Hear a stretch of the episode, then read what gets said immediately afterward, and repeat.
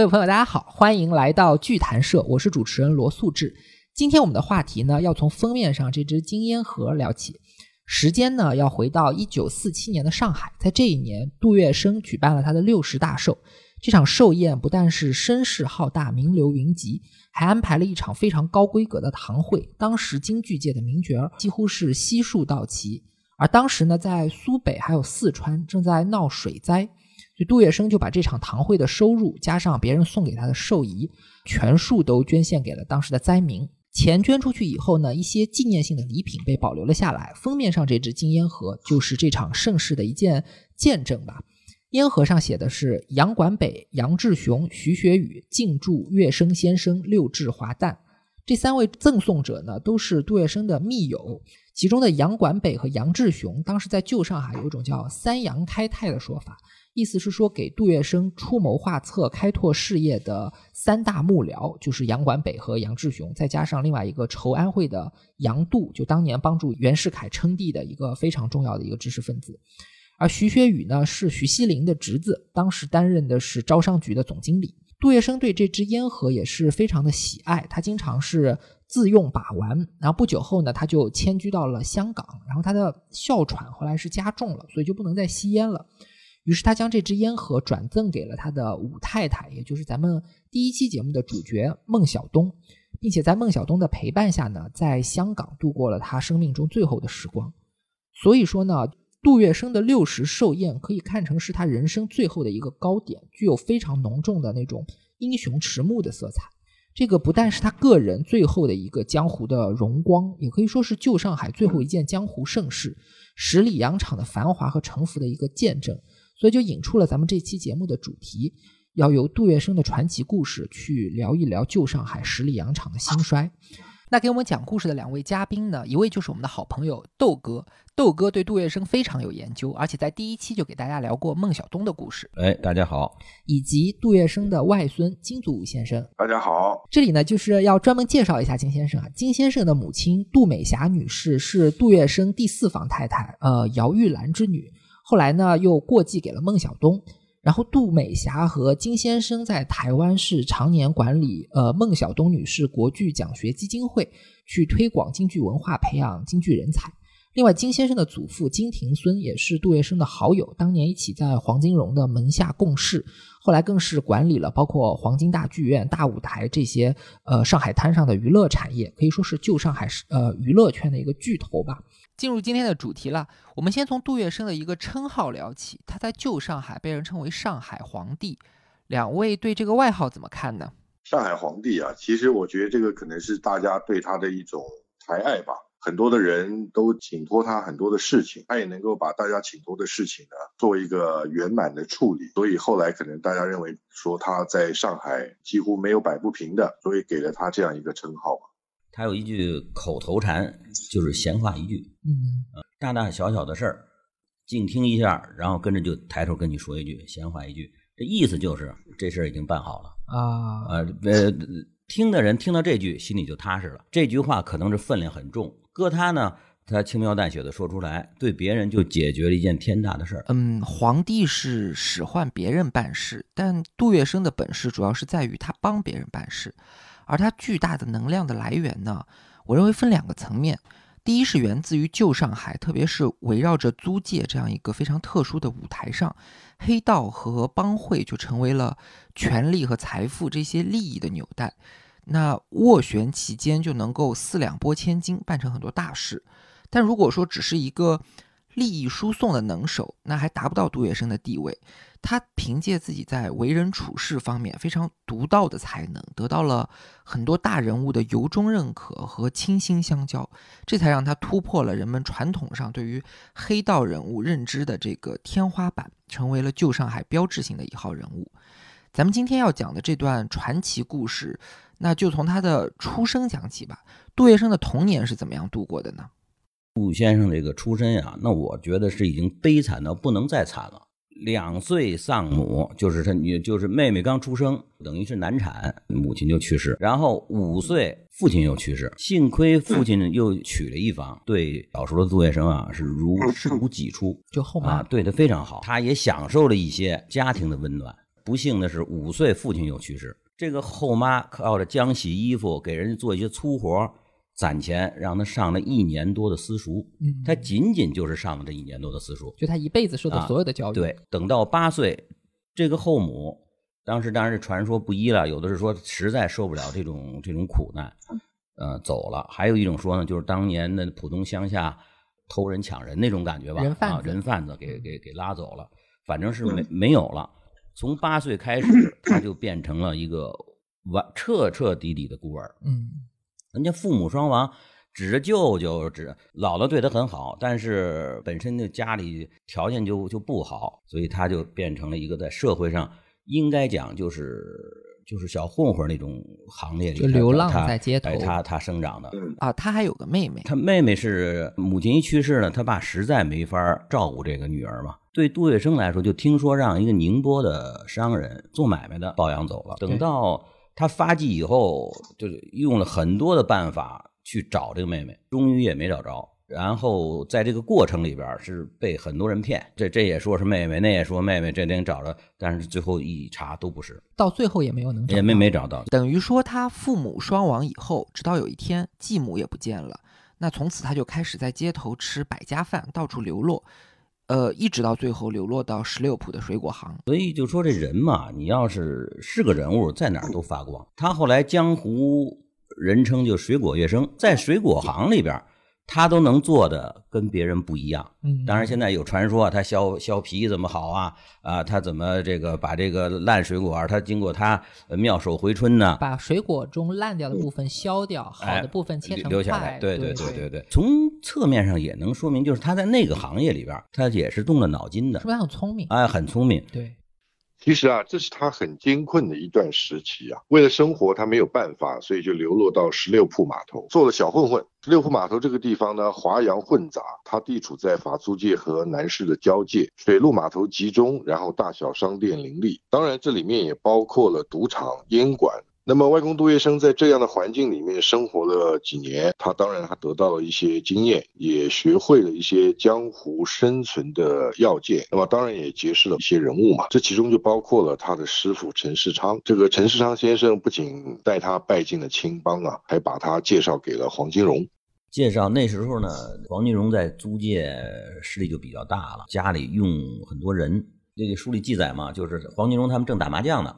就给领进来了，他把这把那衣服洗得干干净净的，店老板呃给你介绍来了，对，说叫什么名字啊？说我叫杜月笙啊，他的生当年没有不是竹字竹字头啊，这是这谁这张太炎给他改的，他原来就是生产的生。黄金荣还说，哎呀，说我这个门里边跟生字有缘，马祥生、杜月笙还有两个，四个都都都都叫什么什么生什么生？哎，他说这这行了，就后边呃给安排住的地儿吧。这里要稍微给大家介绍一下青帮和租界，这样大家就能理解为什么像黄金荣这样的黑道人物会在上海有这样呼风唤雨的势力。首先呢是青帮。青帮起于漕运，在清朝的前中期，运河一度繁荣，产生了依赖水路运输的劳动阶层。这些人呢，居无定所，于是就结社，形成了互助组织，在婚丧嫁娶方面就相互支持。南京条约以后，上海港就开放了，中国运输业的重心也从内陆的水运转向了海运，于是大量的漕帮子弟就讨跑到上海去讨生活，从事的行业呢，也从运输业拓展到了，比如说去。工厂做工或者去赌场啊、烟土啊这些地下产业也是有的，而青帮的头领对这些流动人口就有很大的影响力。当时活跃在中国的呢，主要是大通物学青帮的这四个辈分，最高的大字辈全国也没有几个。比如说袁世凯的儿子袁克文就是大字辈的，陈其美也是。黄金荣在呃青帮里被捧成了大字辈，但这个多少有点自封的意思，他并不是所谓三宝先祖的嫡传。然后咱们节目一开始说到的徐学与、金庭孙都是通字辈，杜月笙的师傅陈世昌也是通字辈，所以说杜月笙就只是物字辈，辈分是很低的。租界也同样是在南京条约后，为了方便外国商人和家属的居住而开辟的，可以派驻领事，还拥有警权、征税权和治外法权，所以我们说它是准殖民地。在一八五三年太平天国攻占南京的时候，就威胁到了在上海的外国人的安全。于是呢，各个租界就开始合并来共同组织武装，就形成了公共租界的雏形。后来法国独立了出去，开辟了一片独立的租界，所以上海就长期处于公共租界、法租界和华界共存的局面。一方面呢，租界是一个侨民的自治体，这些外国人和中国的民间市井接触起来非常的困难。另一方面呢，有很多人在利用，比如说像公共租界、华华界和法租界之间流窜，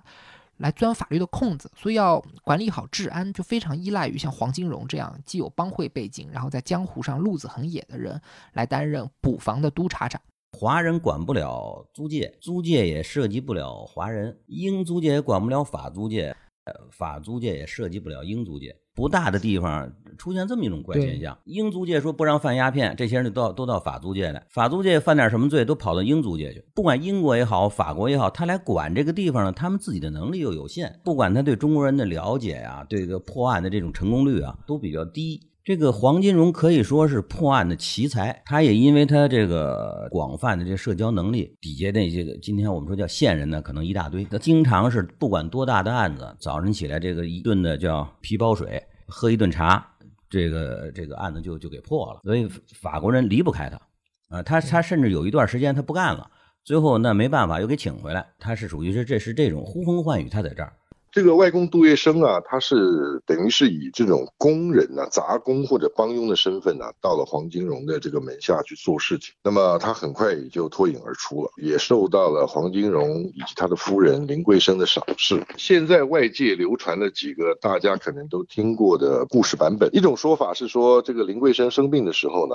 外公杜月笙把他伺候的非常细心周到，以至于呢，林桂生的一个好朋友，也就是当时法租界总翻译。的太太生病的时候呢，都把这个杜月笙介绍了过去，去伺候他。另外还有一种说法是，黄金荣跟这个潮州帮在斗法的时候呢，被劫了一袋烟土，让这个杜月笙呢单枪匹马就把这个烟土给弄了回来。还有一个说法是说，林桂生啊观察杜月笙有钱了以后啊，他会做些什么事？那他发现呢，杜月笙也没有挥霍掉，那。也不是把这些钱呢拿去买房置产呐等等，而是他有了钱以后，马上就把这个钱呢分散下去给他的一些小兄弟。所以林桂生觉得这个人呢是可以做大事的人。总之呢，以上的说法都有。那么也经过这些累积以后啊，他就得到了很大的一个提息啊，从此就不用再当工人或者是佣人了，而是能够直接参与到像赌场啊、烟馆呐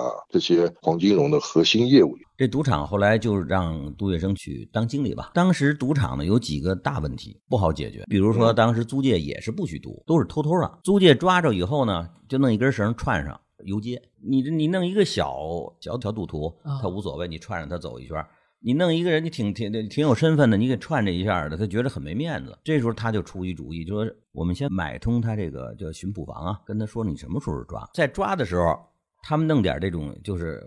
很小的那种小流氓，哎，去赌去，赌完之后抓住他们呢，押着他们游街去，他们就完成执法的配额了。对，对你得给执法的人一个一个交代，也不行，一一抓一扑 就扑空，谁也抓不着，那不行，还得抓着他们，也得去游街，然后他们再回来再给补点钱。呃，这些这些小赌徒呢也高兴，那些真正的下大注的人，他们来的时候是不会查的，那些人就放心的赌啊。比如说这是一个，再有就是这。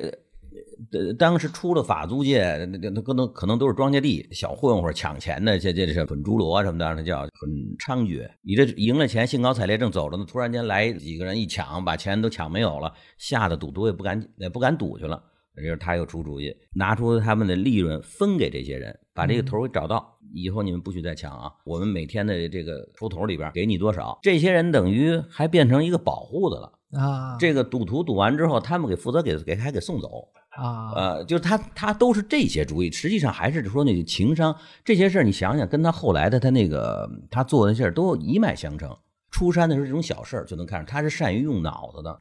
呃，对的，经历了大大小小很多类似的事情，杜月笙呢就脱颖而出，不断的得到提拔。当时有一个很大的历史背景，就是随着上海港开埠。中国鸦片最大的集散地就从广东转移到了上海，所以就会发生之前所提到的潮州帮也跑来跟上海本地人抢鸦片生意，双方打来打去的情况。然后在这种背景之下呢，偷盗鸦片的行为就十分猖獗。于是杜月笙跟黄金荣去联合法租界公董局开办了一家鸦片运输保险公司，叫三星公司，三个金的星，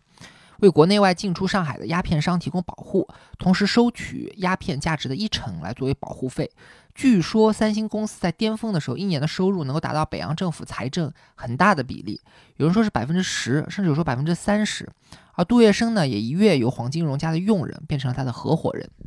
三星公司就是因为这样子而成立。那一开始成立的时候，一个是杜月笙，一个是黄金荣，那还有一个是金廷顺，张孝林是后来才加入。我们如果用现在的眼光来讲的话，像杜的角色，他就是适合做一些公共关系，做一些外交上面这个工作，在经营这个三星公司呢，算是非常非常成。经营三星公司的时候呢，杜月笙虽然是黄金荣的合伙人，但本质身份还是比他低的，就是他弟子。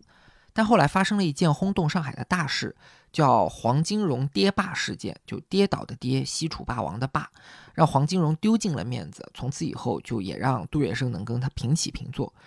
呃，对的，当时啊，上海有一位京剧的女演员，她叫做陆兰春。在过去啊，这个女性是不能登台演戏的，所以呢，她应该算是中国第一代能够登台演出的女明星。据说长得也非常漂亮，黄金荣黄老板非常喜欢她，所以经常呢让她在自己办的这个上海共舞台啊挂头牌演出。那么有一天，黄金荣听陆兰春唱戏的时候啊，这个台下有一个二十多岁的年轻人喝了一声倒彩。黄老板一生气呢，就招呼自己的小兄弟把那个人暴打了一顿。嘿嘿结果啊，没想到对方是当时这个军阀卢永祥的儿子卢小佳。那么，在一九二四年以前呢，上海啊、浙江啊都是这个卢永祥的势力范围。直接控制上海的这个护军使叫何风林，他是卢永祥的手下大将。所以，当卢小佳被打了以后呢？何风林就赶紧安排了这些便衣啊，就把黄金荣给抓了起，关进护军使的这个看守所里，天天就是给他一顿这个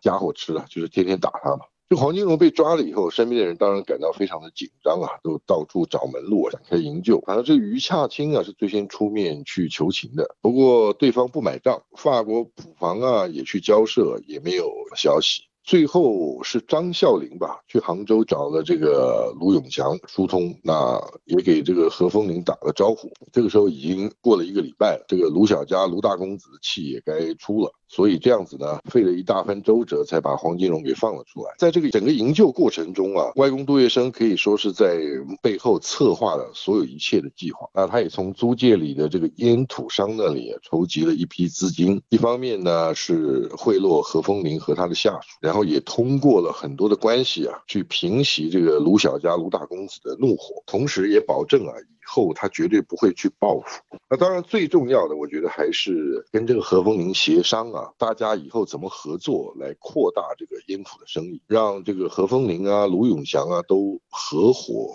入资，这样子才把黄金荣等于说是给赎了出来。合作鸦片生意这件事情对军阀是非常非常有诱惑的。马寅初当年有一篇文章写说，一九二四年卢永祥跟江苏督军祁谢元之间进行的叫齐卢战争，以及后来孙传芳跟杨宇霆之间的江浙战争，其实本质上都是在争夺鸦片的这个鸦片战争。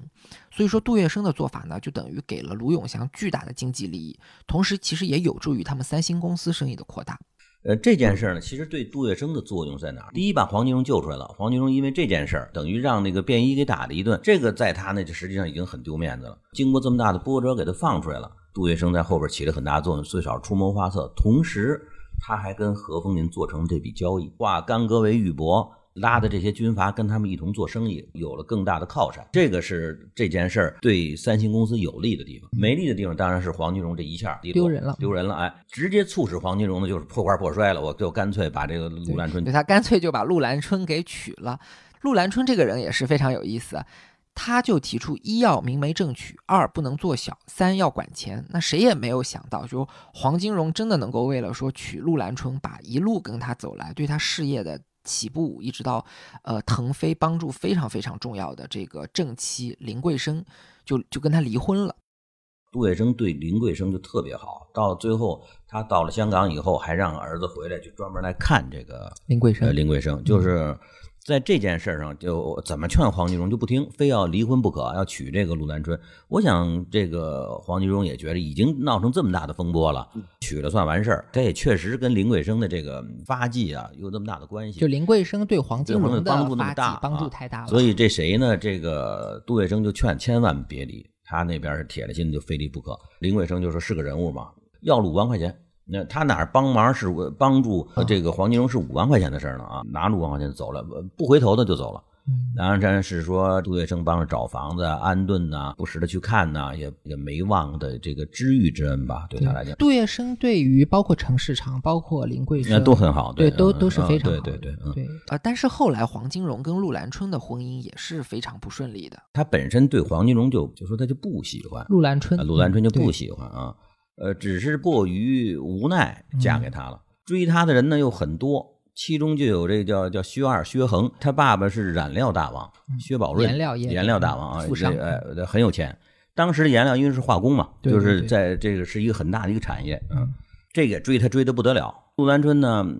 也对薛恒印象。就是不错，好啊。后来出了一件事儿，当时在轰动华北有一个大案子，叫林城劫车案。当时车上坐了好多国外的领事馆啊，像今天就就就就就这些人，好几十啊，外交人员坐了好几十。结果到了这临城，让当时山东这个土匪给劫了，劫把这些人质全抢的叫抱独固。给抢抢到那上面去了，匪首叫孙美瑶嘛。北京那政府就找去谈判，孙美瑶说谈行，我也不跟政府谈，非得黄金荣来。你就可以可想而知，当年黄金荣在这种京沪这这条线上对影响力，让他来谈，就他就觉得他们才可能有道义上对他那种支持束缚啊，在在他那种心里边，这黄金荣突然间就来了这么个差事，赶紧就张罗着买脸盆啊什么的，这这什么毛巾呢、肥皂啊、慰劳品啊，就得上山去慰劳啊。他就去慰劳这个功夫，这陆兰春。跟着这个这个薛恒跑了，等他这慰劳兴高采烈回来了，他觉着帮着解决了一件大事儿，他回来了，家空了，不不是说东西空了，钥匙什么全没了，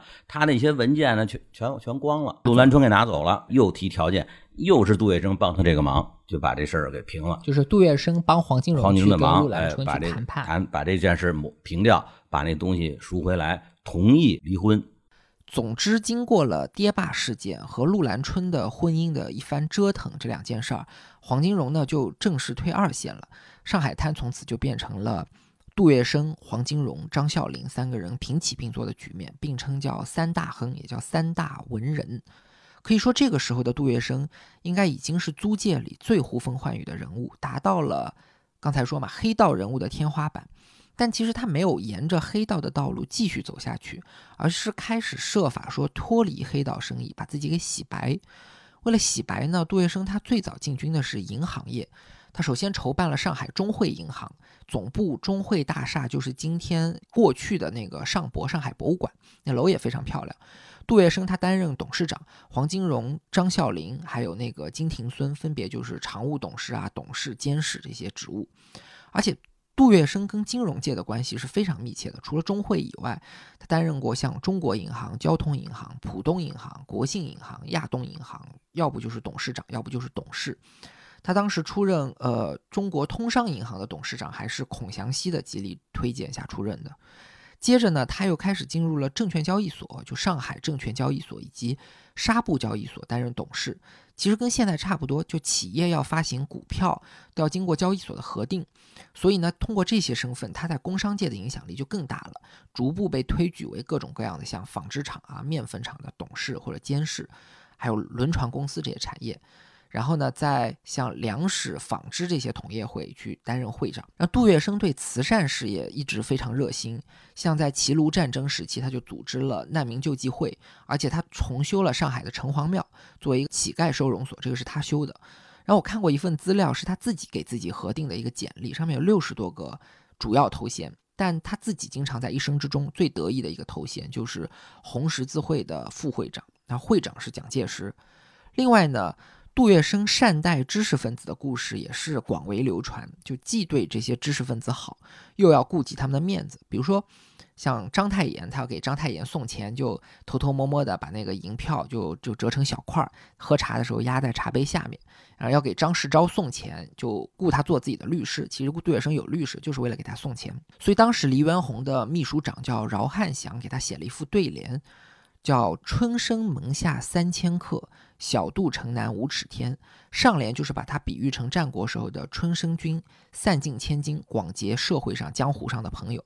下联呢，典故就是说，唐代有句俗语叫“城南为杜，去天无尺”，意思是说，当时唐朝的贵族韦家和杜家跟宫廷的关系很近，离皇上只有五尺远。这就是形容杜月笙跟当时最有权势的军政要员关系密切，像蒋介石啊、张学良啊、段祺瑞啊、孙传芳啊、张宗昌啊、卢永祥啊、齐燮元啊，这些人好多人互相之间是对头，但他们跟杜月笙的关系都非常好。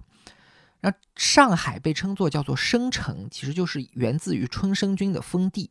而下联的小杜呢，又扣上了杜月笙的姓氏，所以饶汉祥的这个对联写的太巧妙了。其实我觉得他对于知识分子的这个尊敬啊，跟他从小成长的背景有关系，因为他自己没有念过什么书。至于您刚刚有提到他后来为了洗白，刻意去结交一些人，我觉得这个都把他看得太浅了。就像他曾经讲过，别人存钱，他存交情。你有这些钱，你要真的用过它，那才表示你真正有过这个钱。我也不觉得他是要刻意的要展示给别人看，他要诚心跟那两个大亨有什么不同。我们看了很多的材料啊，嬉笑怒骂的对当时上海滩的那些大人物啊，陈巨来写的那个书，嗯啊，安耻人物安耻人物所记，包括陈定山写那个，他对这个每个人物他都有一些。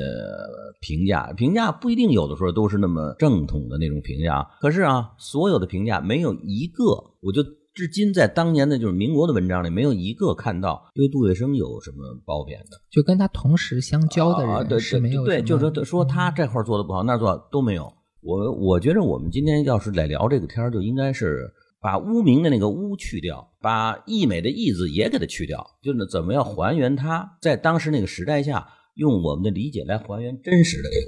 这个杜月笙，像我们从小啊就听外婆跟妈妈就有说嘛，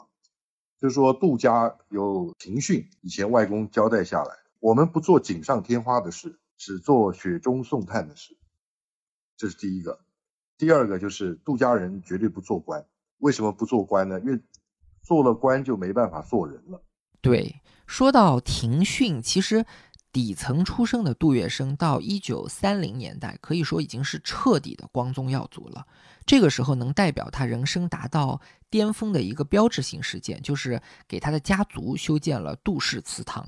对这个杜氏祠堂啊，它是从一九三零年开始破土兴建，那地点就在这个浦东高桥的家乡，到三一年落成。当时呢，就举办了一场轰动全上海的这个落成典礼，规格非常非常的高，排场也非常的大。按当时上海的说法呢，不敢说是绝后啊，那至少是空前的。那他们也有说，就是跟上海的巨富啊，这个犹太人哈同和盛宣怀的丧礼可以比，所以是并称三大盛事啊。当时啊，是这个。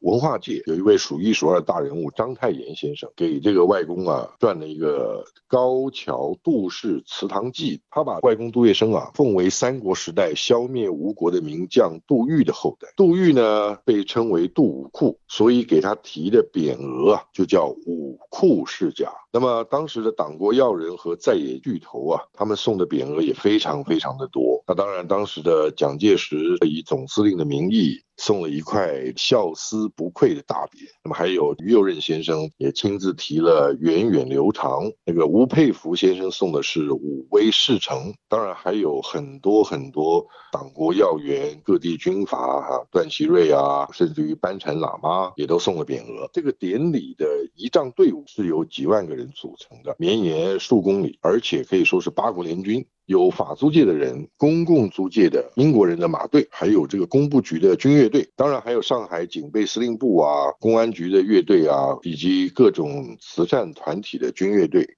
特别值得一提的就是说啊，当时啊，中国的武装的部队军警啊，在租界是绝对不允许通过的。可是为了给外公杜月笙先生祠堂落成这个盛世捧场啊，在祠堂开幕的那天，特别破例，就让这个全副武装的部队整队鱼贯而过。可见得当时租界的人呐，对这个外公杜月笙啊是非常给面子。那么还有就是最轰动全国的，就是祠堂落成的三天，日夜开演六台的堂会戏，这个是当时京剧界啊最为辉煌的一个盛世。像四大名旦、四大须生，除了这个余淑妍先生因为身体不好没有办法来，其他几乎都到齐了。那么这件事情直到今天呢，还常常被这个我们京剧票友啊津津乐道。修建杜氏祠堂呢，可以说是杜月笙在。社会名望方面，用他自己的话说，就是场面上达到了一个巅峰，但他在道德上的巅峰，其实主要来自于他在抗日战争中的表现。呃，是这样，从杜月笙青年时期啊，他就有这个国家的情怀。比如说一二八淞沪抗战，这是三二年啊，表面上争端是跟十九路军的驻军，呃，包括张发奎的部队。张发奎当时在民国都是那是铁军嫡系部队，杜月笙当时是前务都是拆了他中汇银行的电话送给张发奎的这种防弹车。这张发奎一直到三七年全面抗战还用着这辆车呢，在云南，这是以杜月笙个人名义捐赠的。到了全面抗战以后，当时日军要顺长江，直接要打到南京，国民党没办法嘛，只能用这咱们叫自残战术啊，就是沉船阻隔长江。积极响应的又是杜月笙。杜月笙当年是大达航空公司，就跟你开头说的那个杨关北，就是大达的总经理。沉船，他先带头沉，他又是轮船公司的，他又是理事长，他就别人就说，哎呀，说你看你这个船这么沉，可惜不可惜？他就说，那我是理事长，我不带头沉，谁沉呢？当然后来出现了王俊他们那个汉奸啊，没有阻隔了。可是杜月笙这个行为。那当时是在这个完全是一种率先的，你呃率先你说是大义大义勇为什么？他这都是完全这个那个沉船也不是很简单的，也不便宜，沉了。对，然后日军占领东南这边都等于对对对，卢沟桥到东南全部占领。他又成立这个叫呃人民抗战武装，就这我这这有这么一个组织委员会，嗯啊成立这么一个委员会，隶属于军统管。其实军统也不太管，呃都是以杜月笙他们这几个。呃，就叫社会上的重要人物组成的这么一个机构，号召捐款。当时他们就捐了有二十多架飞机，嗯，那个时候飞机很不得了啊。我我中国跟日本打仗，觉得这空军就是呃就是这个落的下风特别大，所以就号召捐飞机。他们那那一次性捐了二十多架，捐飞机的时候那个场面人山人海，这个都是他们民间，也就是实际上就是帮会组织。当然，他们还有一个杜月笙在这个抗战期间有个最大的一个作用，就是策反了这个呃陶希圣跟那个高宗武的这个从汪精卫那个阵营又归正到国家的阵营。这两个人从上海一直到香港，完全是杜月笙一手安排策划。对，万莫林在前边这个帮着干。我给我给稍听众稍稍的解释一下，就是呃豆哥说的这个高陶事件，就简单说呢，高宗武和陶希圣在抗战初期的时候都是。追随汪精卫的。后来呢，逐渐他们俩就认识到日本人是要彻底灭亡中国的企图，所以呢，就决定向国军投诚。然后当他们当时人是在上海，是在杜月笙以及他的徒弟万墨林的援救下逃离了上海，到达了香港，并且在报纸上发表了文章，去揭露这个汪精卫和日本的这个密约。这个呃攻势，当时来说应该是很大的打击了当时的汪伪政权以及当时中国国内的一些投降派的这个气焰。对，就这个呃高宗武跟陶基。当时就这么大的一个作用。抗战初期，上海跟浙江刚沦陷的时候呢，杜月笙又组织他的等于他的徒众、徒孙、徒子徒孙成立的叫江浙别动队。嗯，当时这个武器啊都是他出钱给买的。后来戴笠的军统给接管了，改组成的中义救国军。当然还有比如他的徒弟徐彩成呢，跟日本的军方关系好，杜月笙就利用他这个关系。往国统区，当时缺大量的物资，因为东南沿海所有的港口全被日军占了。徐彩成就通过他和日军的关系，大量的往这个国统区运物资，从河南呃从河南往国统区来去运这些物资。呃，那至于说呃在这个过程里边，就说在大义的问题上。日本人对杜月笙的拉拢就特别多了，比如说当时日本的一个参谋长叫永野修身，这么一个，咱就少壮派也好，反正是对华的一个积极分子。嗯，当时就跟杜月笙说：“我给你三千万日元，咱们成立一个一家银行。这个银行的目的是直接对准了国民政府，就是宋子文的这个金融系统。那杜月笙绝对是拒绝，绝不绝对不可以。后来就反反复复找他来干这件事儿，全部被拒绝。”当时这个汪精卫成立一个七十六号嘛，在上海的那个特务组织，跟军统、中统在上海的地下工作者，那就是你死我活的一种绞杀。在这个过程里边，戴笠和这个杜月笙的关系几乎是莫逆之交。他们俩认识就很早，在今后的这个这个过程，尤其是在上海这段时间，就是这个敌后的工作里边，杜月笙帮忙极大。吴开先，咱们原来说过，吴开先呀、蒋伯成他们到到上海，这都是大的特工啊，全部是他的杜月笙的弟子来关照，这个戴笠是很清楚的。换句话说，如果杜月笙要带领他的徒子徒孙跟着汪精卫走，那可能军统跟军中统啊就没法在上海立足。所以戴笠也确实是，我相信他内心他是感念杜月笙的，啊，张啸林他确实是张啸林后来当了浙江的这个省长，呃，委委省长吧。但是这你说刺杀他到底是通过没通过杜月笙？传奇上的说，杜月笙所徒弟买通他的林怀部，呃，张小林的司机一枪把他打死了。呃，这是一种传说，因为坊间对这个事儿呢，越有时候越说神的呢。越戏剧性，呃，越传奇，对不对？呃，可是，呃，至于说杜月笙会不会对对他这种把兄弟下这个手，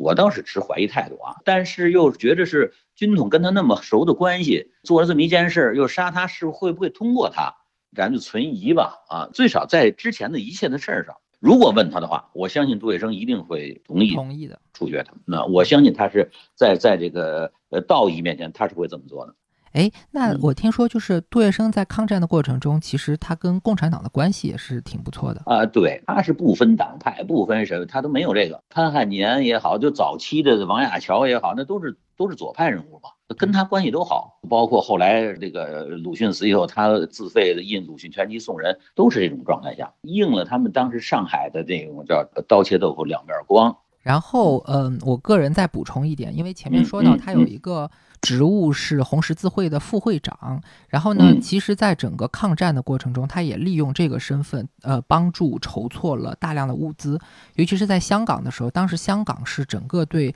大陆地区运送物资的一个非常重要的枢纽，所以在呃筹措物资方面，除了就是豆哥刚刚讲到的以外，我觉得这个也算是一个挺重要的方面吧。他对于国家民族的这种大这种情怀，觉得可能就是他从小就有的这种意识。虽然他没有念过什么书啊，但是他很喜欢看戏。他从看戏的这个过程里呢，对他也会有一些影响。后来在抗日战争期间呢，他出钱出力做了很多地下的工作。他这个当时在上海的影响力，人也是一天到晚想拉拢他嘛。可是他就不为所动。那个时候，为了威胁杜月笙，日本人就要绑架我的母亲，杜美霞。我的母亲，对，因为他是那个时候是最小的一个孩子嘛，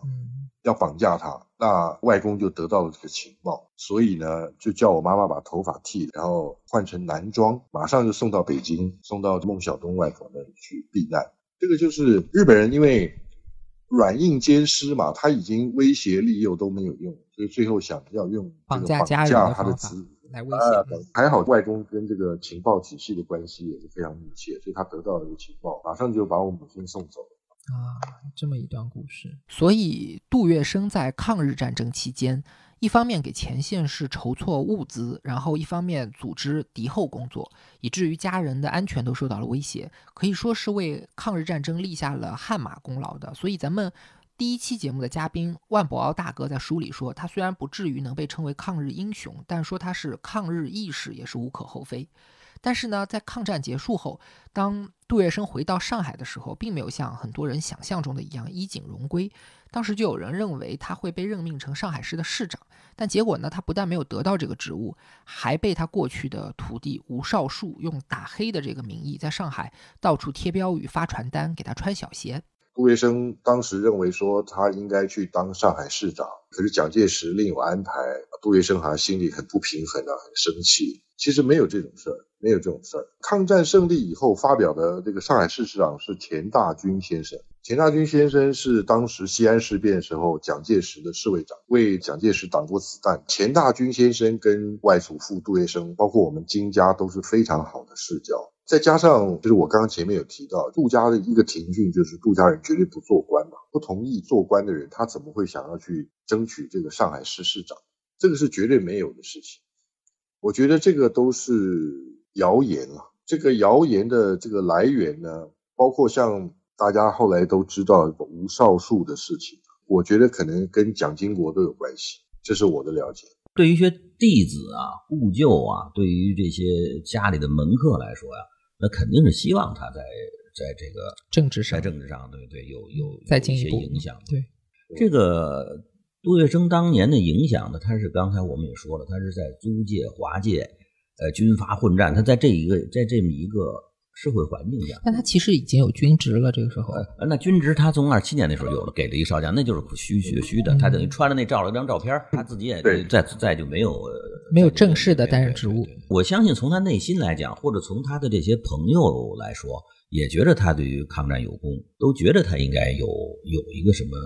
国家对他有一个什么论功行赏，呃，论功行赏。他当时在租界那个影响力，随着呃这个四五年胜利了，租界不存在了，呃，都要退还这些给胜利国了。这时候租界当时那个在社会的那些影响就降低了。那么这个吴少树，吴少树后来也承认，他就是说他是受人指使来做的这件事儿，否则他说我他也不、也没必要嘛。他等于是、呃、杜月笙一回来，他就给脸子看了，他不恭敬了，对老夫子不恭敬了。呃，这个杜月笙是看在眼里的，包括杜月笙的铁哥们儿们都要做了他。吴少树当时按现在说就是市委书记，他管党务的，嗯对副市长的这个党部主任，他就一直在这事儿里面，他是属于一种阻碍的。在这个问题上呢，杜月笙基本上做到了就是隐忍不发嗯，由着这个事态走啊，看情况再说。吴少树肯定在品质上是有问题的。他送了送了门生帖，最后他又再找人偷走，然后这事儿就等于就不存在了。就他从杜月笙那儿把自己的门生帖，找人对他找人偷再的，但是现在有人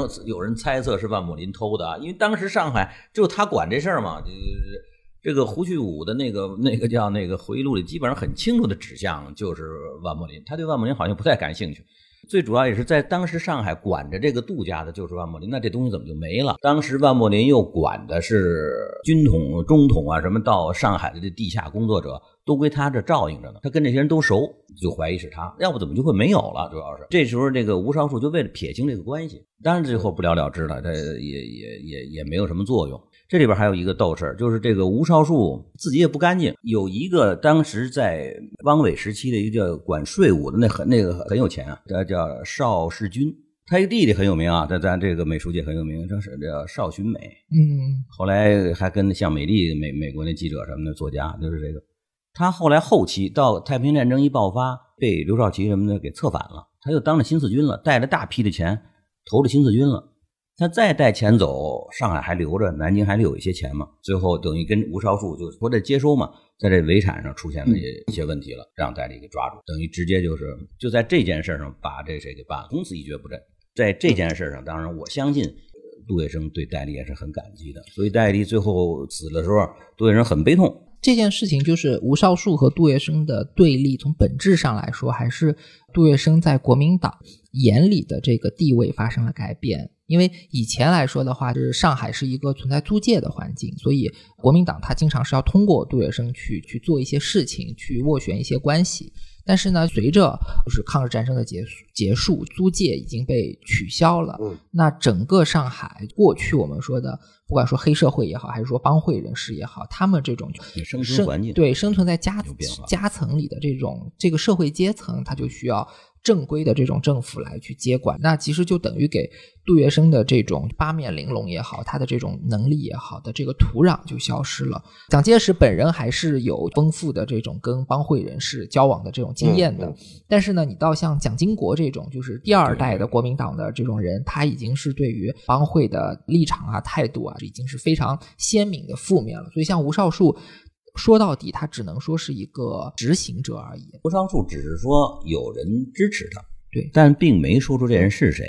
我们刚才你说的，就是说呃蒋介石最少还知道帮会当时在革命党这些的作用，蒋经国可就完全没有了。他二十年代初就去了苏联，没有这份感情。到了三十年代末才回来，然后回来就到了江西，等于做那个模范赣州吧，他在那儿当专员，跟着就抗战，就这，他对帮会应该没有感觉，他脑子里可能真是更多的就是这个军警宪特这些来，呃，对对来来来来来统治国家，再加上租界的没有了，他们这种叫纵横捭阖的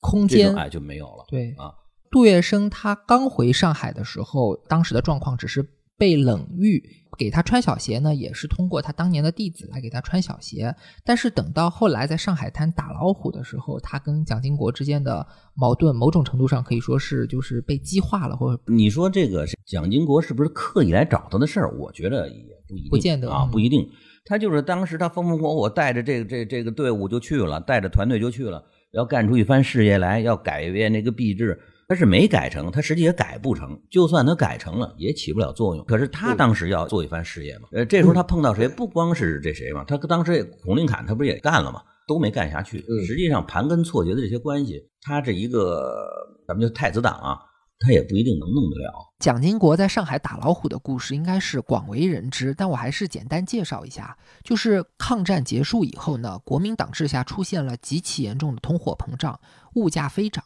蒋经国就在这种情况下受命到上海去督导金融。当时很多的大官僚、大资本家都在囤积物资来哄抬物价，所以蒋经国就要抓几个典型来打虎立威，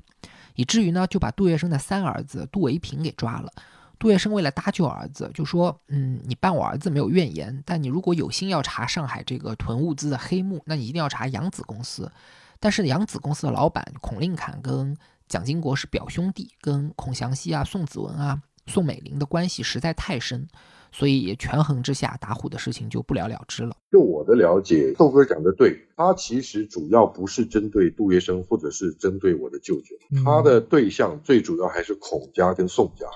可是就像豆哥讲，他谁也动不了。可是他会要针对杜月笙呢，这个是有一个指标性的意义在的。这个是以前我也听过一个长辈说，蒋经国为了要有所表现，他势必要能够掌握上海，掌握了上海，他在经济、在金融上面，他才能去进行他想要做的事情。毕竟江西赣州那个那个也是只是一个小地方。那我后来也有听过。外婆也有跟我说，蒋经国对于像外公这种出身的人是非常轻视的。外婆他们舅舅阿姨后来到了台湾以后，之所以非常非常的低调，我觉得跟蒋经国也是有非常密切直接关系的。嗯，那总之经过这个事情啊，他跟国民党的关系应该就非常差了。他说自己就像是夜壶，有用的时候呢被拿出来用，没用的时候就一脚踢开。这个夜壶说就是在这个时期给提出的。是的，我我的了解是这样子。然后其实我舅舅那时候打老虎，因为我这个三舅舅杜维平后来有有来台北过，嗯啊，我我们也有跟他聊过，他是觉得他当年是很冤枉。他等于就是有一个之前的一个朋友跟他说啊，这个赶紧卖吧，你的他就不多，好像是三千股吧，对，他是囤积物资，对他不是物资，他他是股票，他手里有一个股票，他等于在明天就要发布这个信儿了，他今天这谁告诉他这个信儿，他把股票抛售，啊，就呃是这么一个事儿，他跟囤积物资没关系。那个扬子公司是他啊，囤积物资的是孔令侃。对，其实他他打老虎呢，打的是嗯囤积物资，把这个杜维平说他是扰乱金融市场。说他冤他就冤他，你比如说我我我这这有点什么事儿，说这个我这手里知道股票，一个朋友来说你明天给抛了吧，那我就给抛了。那他非得说你们这是有什么？杜月笙他知道这么多的这个商业秘密，他肯定告诉他儿子了，他儿子就给抛了。抛完之后，对这市场你压了一下嘛，我今天听两位讲说，这个故事其实不是像大家认为的那样，蒋经国他是指向了杜维平，结果被杜月笙牵到了孔家身上。其实蒋经国他心里很清楚，他要办的就是孔家、宋家，但是呢，他不能直接下手，所以他就先用杜维平来敲山震虎。他当时要改改这个币制嘛，弄这个金圆券，呃，正好你出现这么一个对抛售股票，一啊个就你负面典型对对，你就来吧，就被抓啊典型。他正好他赶上了也是啊，所以我舅舅就说了，他觉得他很冤。我我这里可以提供一个很真实的一个消息，当年真正在杜家有囤积物资的人确实是有，那这个人是万莫林，啊这个是我的外婆跟我的母亲还有我的阿姨都非常清楚的事。我阿姨在接受凤凰卫视访问的时候，她也有提过，因为万莫林很多人说他是杜家的大总管啊，其实不是。呃，万莫林的地位没有这么高，可是他有一个特长，就是他的记忆力特别的好。只要外公要打电话给谁，所有人的电话号码全部在他的脑筋里，然后他基本上就是跟在外祖父旁边，帮他提提皮包。他们好像是有远房表亲的这种。好像是平是辈表亲。啊，可是他自己自降对对，里叫爷然后也因为这样子有这个远房亲戚的关系，所以特别招呼他。杜月笙对他好，也跟他在抗日的时候啊给他抓了这段时间有受过关系罪啊，是呃老虎凳为国辣辣椒受过罪水给他灌了一顿。呃，万墨林作为嗯杜月笙的亲信，其实一度是被日本人俘虏的，而且当时是一顿一顿什么嗯老虎凳酷刑招呼。呃，他是这样，就是当时国民党派到上海的那些大的特工，等于先到香港见了杜月笙，杜月笙给他安排在上海的这个从上船就开始，一下船就谁接，住的哪儿，然后他就号召他所有的途众要听他的指挥。敌后蒋工作蒋伯成的徐悲鸿不是还给蒋伯成什么伯成将军什么，就是这个就这蒋伯成，后来蒋伯成给抓了，这谁也给抓了。万莫林，他的好处是真扛住了打了，对，就是他在呃被日本人俘虏的阶段对没有抓宪兵队去了。对，没有那个时候屈打成招。那个时候对对这种军统的人呢，那打的就不得了啊。所以他这件事儿，万莫林这下使得杜月笙对他好，对为国家出力了嘛，受了受了皮肉之苦了。对对对对呃，政府也觉着，你看他当时后来这些接收大员全回来了，他当时帮了忙了，他最后他当了这个中央委员了嘛，实际上就是他他他有这个。呃可是，确实杜门里边，尤其我是看那个胡旭武的那个，对他基本上不不是很感兴趣，评价不是甚至于不是说嘛，就觉着吴超书那个文件都是他给偷的，都是他给偷的啊。他后来，呃他这边是当了中央委员了，然后他还是米行的理事长。嗯，说他囤积货，他跟因为这个他还好像还还抓是还抓了他的，好像有这么一个事儿，是最少是给带走，问了之后，杜月笙又给他保出来，在杜月笙有生之年，他跟万柏林关系一直是保持一直一直好，一直好，一直好啊。就是他倒是您很少有谁说，呃，他对说谁不好，哪怕是吴少树，他也没撕破也脸对对对，也没有啊，也没撕破脸。别人说吴少树的时候，他几乎还给挡着。因为有人说吴少树这个行为叫欺师灭祖嘛，呃，欺师灭祖，说要那什么，就是一顾家堂三刀六洞啊，对。然后吴吴少树对他很不恭敬的时候，比如吃饭，他哮喘的不得了，都得现赶紧吃药，那儿也陪着，汗大汗淋漓，别人都觉得这吴少树做的太过了。对对对他他已经这样，你赶紧让他休息啊！他也不说一副叫不可一世的嘴脸。这个时候，大家就刚才说的这杜月笙隐忍，他都他都做到了啊。是就是这样，他也并没有说那个让人这个怎么着，这个跟这个吴少树怎么干。杜月笙跟国民党最上层的关系有没有受到打老虎的影响，就因此而恶化呢？因为我们看到，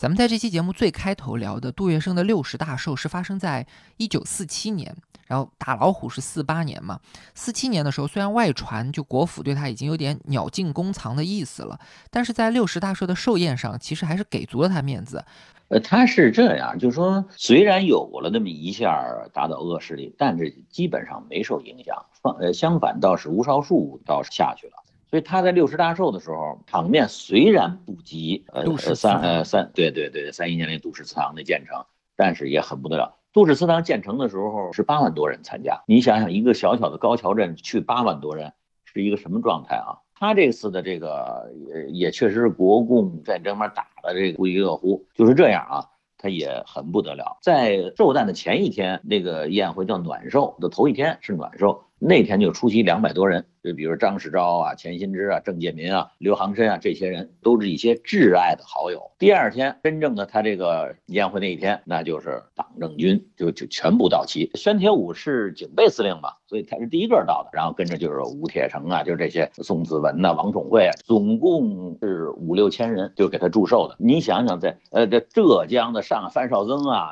北京的啊，杭州，就是全到啊，就各个地方的一把手全体都到。除了蒋介石都来了，哎哎对对，蒋介石因为当时他那特殊的嘛，像那个孙科呀、白崇禧啊，这都是来不了的，都让代表来。那蒋经国也来了。呃，蒋经国是受等于蒋介石委托，因为他是以赈灾为为主的啊，所以这个活动呢，虽然祝寿的人特别多，可是吃饭很简单，十个人一桌，这十个人一人一碗面，这碗面又配点什么，全是素的啊，什么素鸡、素鹅的，这这这个一桌很简单啊，吃一顿饭，再跟着重头戏就是所谓那个三天的那个唱大戏，全部是赈灾的这个，嗯呃，这个台场还是非常非常大。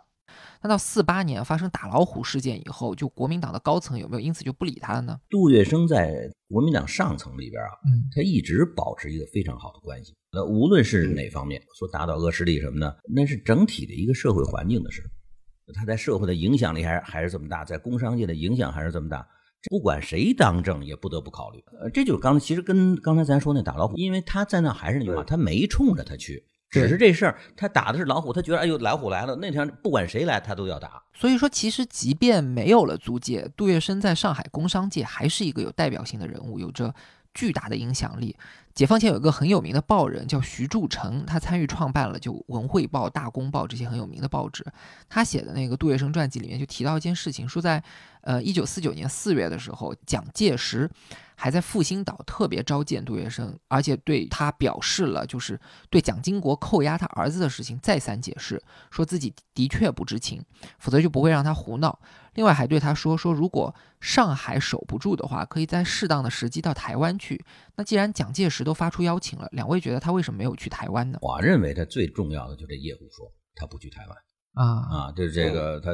觉得也对也也也没什么意思，最少因为你看他四七年刚才说的祝寿还没事儿，到了四八年就出去打老虎，这个到这个四九年就很近了。他就是受了这一下，受了这一个瘪吧，这个受了这一棍子，还有点心理上过不去这个坎儿，他出现了夜壶说。我觉得这个就是像豆哥刚刚讲夜壶说以后啊，他也看得出来台湾未来的这个走向，他应该是觉得来台湾也不靠谱。那么他跟国民党这些高层，除了蒋家的人以外的交往，一直都是维持合作的关系。等到像四九年以后，照理说应该已经没有直接的这种利害关系。可是这些国民党当时的政要啊，对他还是非常的尊敬，然后对他也非常的热络。只是说，因为有这个叶福说，还有之前的这个打老虎这个事情，他对国民党应该也是非常的灰心寒心的。就他既然没有选择去台湾，他就一直留到了香港，其实是在香港终老的，等于是病在那儿了。他本来是打算去美国的，这两说有有一个说的是去美国，就是说他他三太太的儿子在美国。嗯，咱就就是杜维平好像是在美国做生意，他就是去投奔儿子。还有一个说法呢，就是说，因为他一直跟法国的这个法租界里边嘛，对，关系好，呃，对对，法租界里会有朋友。可是有一种呢，又是说他对法国人本身也没什么好好印象啊，也没什么好印象。呃，他在法租界里跟法国人的交往也不是很多啊，这个就不好，不就是到底是两种说法。都有，也都好像都合理啊。反正是他到了香港，想往想再往前走，呃，也是因为身体的原因，也因为经济状况的原因，对，等于没走上。就是他晚年的经济状况，其实是让很多人大跌眼镜的。像他年轻时。这么呼风唤雨、这么挥金如土的一个人，到晚年，其实我我看到的说法说他当时有十万美元。其实严格来说，他这十万美元是我据说是他打算去投资的，本身就是投资款。对，然后投资款后来说这给了宋子良啊，从宋子良那儿又要回来，然后就说别投了，就拿来。也就是说，其实如果没有这种投资款的话，他到香港的时候其实是身无分文的。呃，他主要的是不动产多。对。战争起来的什么都不是了，就都没有啊。他的他这个能拿走的东西不多。到了香港以后，他选择去法国、去美国是都有的。呃美国，美国还去想要去美国，还有一个说法就是孔夫人系。对对，宋霭龄。对的，美国跟法国他都有考虑，反正他就准备希望能够离开香港。我听母亲说的说法是说，那个时候就请那个。宋子良把上海的一个房子给卖，那这个房子就是现在的东湖宾馆。一方面有一笔投资款，然后又把这个房子给卖，总共他带了二十万美金。可是跟他去香港前前后后加起来有七八十。他平时挥金如土，呃，给我看这些书的感觉，他永远是没钱的，一直在花钱。啊，对，而且花的都是大钱，呃，大大钱啊，他就那那银行，他觉得去去去了就取，取了就花，但是你那个你你还得再补上啊，对，他就在一直在这个在这个过程里边。呃，就在他经济条件那么窘迫的晚年，他还干了一件非常有名的事情，就是在临终前当着所有家属的面，把他一生之中所有的欠条都拿出来扔进火盆里，稍微灰烬，然后告诫他的家属说：“你们不能去追讨，就是别人欠我的余债。”啊，这个当然是坊间对他的一个确实是不得了的一个行为。当时他把一个箱子打开。里边都是些当时这些借条，那借的管他借的，那肯定也不是说一万两万吧，都是这些大钱，一把火烧掉。就说不希望子女在这个问题上以后卷入到跟他这些亲朋故旧去再为这点借款去诉诸公堂，很没面子的事儿。就他一生没有钱一生要面子嘛。他对钱财这种感觉啊，好像是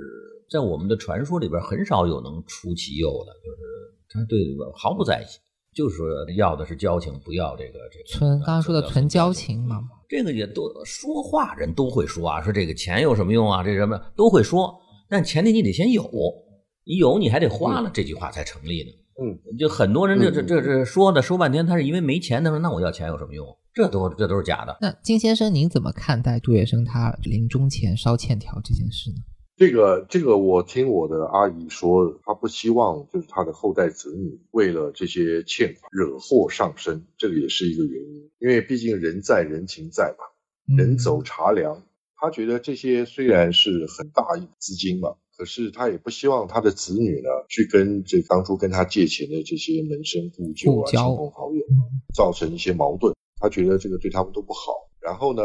也怕就是说会给这个后代呢带来一些灾祸，因为这些借条有很多都是当时党政要员、达官贵人，对达官贵人。然后我们从这件事情上的观察，也可以理解到他的人格特质确实是跟一般人不一样。其实他的思想是一脉相承。我听母亲常常跟我讲，她也从来不会为了什么原因刻意去讨好一些人，从来没有的。就我的了解，她最后在最辉煌的时候，她总共有一百七十二个头衔，一百七十二个头衔就是包括了上海所有的行当，就是你只要讲得出来的，对对，他们已经是渗透在上海的方方面面。对对对，我觉得两位对烧借条这件事情的解读非常到位。这事儿呢。有两个层面，第一就反映他一个轻视钱财，但是极爱面子的特质，就自己死了，子女找去跑去找朋友要债，把交情就弄得不好看，丢不起这个人。第二层呢，他也有更深的衡量，就如果对方是真心实意的想还你钱，没有借条他也会还；如果人家就是不想还你钱，你跑去追债，反而可能招来灾祸。嗯。那今天的节目，我觉得时间也差不多了吧，就给两位最后一个问题，你们要不总结一下杜月笙的人生有哪些特质，能让他从底层脱颖而出，成为一个传奇？他有什么过人之处，值得今天的人学习呢？嗯，这个杜月笙的一生啊，他确实是一个传奇，特别有励志的这个作用。你说他形成这种独步天下的人格魅力啊，我想可能有两个方面。第一个是天性，他本身有这种天生的心理素质，不是每个人天生都是一都是一样的。但是第二，后天影响就是他本身起身于草莽，家境贫寒，穷的不得了。他只读了半年书，可是呢，他又喜欢听书，他喜欢听戏，书里跟戏里的这种侠义人物啊，可能对他的人生有很大的影响作用。另外呢，他崇拜文化人，喜欢结交文化人。或许就是跟这些人的交往里边，他受到了潜移默化的影响。这儒家文化其实精髓啊，我倒是觉得就几个字：仁义礼智信。这几个字被他深深的体会到了，而且践行中了。他在生活的各个方面都把这五个字作为他人生的恪守。这五个字呢，又是中国人啊理想人格中的最高标准。谁你想这仁义礼智信有一个就不得了了，如果你五个你都占全了，那不就是完人吗？中国人都希望自己做成这样，呃，就是虽不能至，也心向往之吧。他恰恰都做得很好。这个时候就在那个特殊的时代背景下，鱼龙混杂，他就显得与众不同了。那么说，我们今天聊杜月笙，或者说是研究杜月笙，我觉得最现实的意义也就应该在这儿。谢谢斗哥。那金先生，您也说说，您对杜月笙总体上是一个什么看法？这个外公杜月笙啊，是从最底层贫苦出身，他的一生经历交往的人物啊，三教九流都有。他最让人敬佩的一个地方，就是说，他今天不管你的出身是什么，不管你当时的地位身份是什么，他都一视同仁的给予尊重，而且他是打从内心的去尊重这些人，他也不会看不起任何人，他也不会因为你是什么权贵呀，他就特别的去巴结你。所以我觉得这是他一个很重要的人格特质。我这里可以分享他一个小故事。我的母亲啊，以前曾经跟我提过，她曾经问过外公，就是您这一生呢，做了这么多的事情，那么你自己最觉得有成就，或者是你自己觉得最感动的一件事情？外公的回答是说，他曾经有一次到苏北去，那个时候好像是也是因为有什么灾难吧，他这个赈灾完了以后，他特地到当地去看一看。他说他从火车到了那个火车站以后，他下来，当地来。迎接他的老百姓啊，是跪在火车站的四周啊迎接他。他觉得这一幕让他非常非常的感动，他也觉得他的这个人生啊非常的欣慰，他也觉得这些老百姓太看得起他。在他的一生，因为他从最贫困的这个社会底层啊一路这样走来，我觉得他对于做人呐这两个字看成是他一生最重要的事情。我想这是我对他的简单的一个看法。感谢金先生，也谢谢两位今天给我们带来这样精彩的故事。今天的人们对杜月笙的评价是趋向于两极的，就有一些人觉得他是黑恶的典型，有一些人呢就把他捧成仅次于鲁迅的鸡汤大师。那豆哥之前说的很对，我们今天聊他的时候呢，尽量就要做到既不要污名，也不要溢美。我觉得杜月笙从街头混混到上海皇帝的传奇经历。离不开旧上海这样一个非常特殊的历史舞台。开埠以后的一百年里，上海它其实经历的是一套前所未有的这种秩序不断被建立、被推翻、再平衡的这样过程。各种殖民者、军阀、革命党人、帮会分子，你来我往，此消彼长。那在这个过程中呢，法律是靠不住的。在没有法律的时候，人有两种选择：一种是按照丛林法则，就比谁的拳头硬。第二种就是像杜月笙一样，用人情世故去解决问题。什么是人情世故呢？我觉得去掉其中肤浅和庸俗的成分，人情世故的核心就是讲道理。虽然杜月笙的道理很朴素，就像刚刚说，很多是京剧啊，然后呃评书里面听来的，他道理有时候也很野蛮，他做过一些血腥的事情，咱们今天隐去没有讲。但最起码他有道理可以讲，有规矩可以守。在没有法律的时候，我跟你讲道理。这就是我认为很多人相信他、愿意跟他共事合作的原因。所以说，今天的人到底能从他身上学习什么？我觉得他是旧时代的人物，自己也在时代里彷徨挣扎。他的生活环境不会再出现，他天生的才智呢，别人也没有办法轻易去模仿。他也做过一些今天看来不怎么正确的事情，但更不值得去学习。所以我觉得今天的人如果一定要从他身上学点东西的话，那就学讲道理这件事情，哪怕。面对地位比自己低的人的时候，也尽量做一个讲道理的人。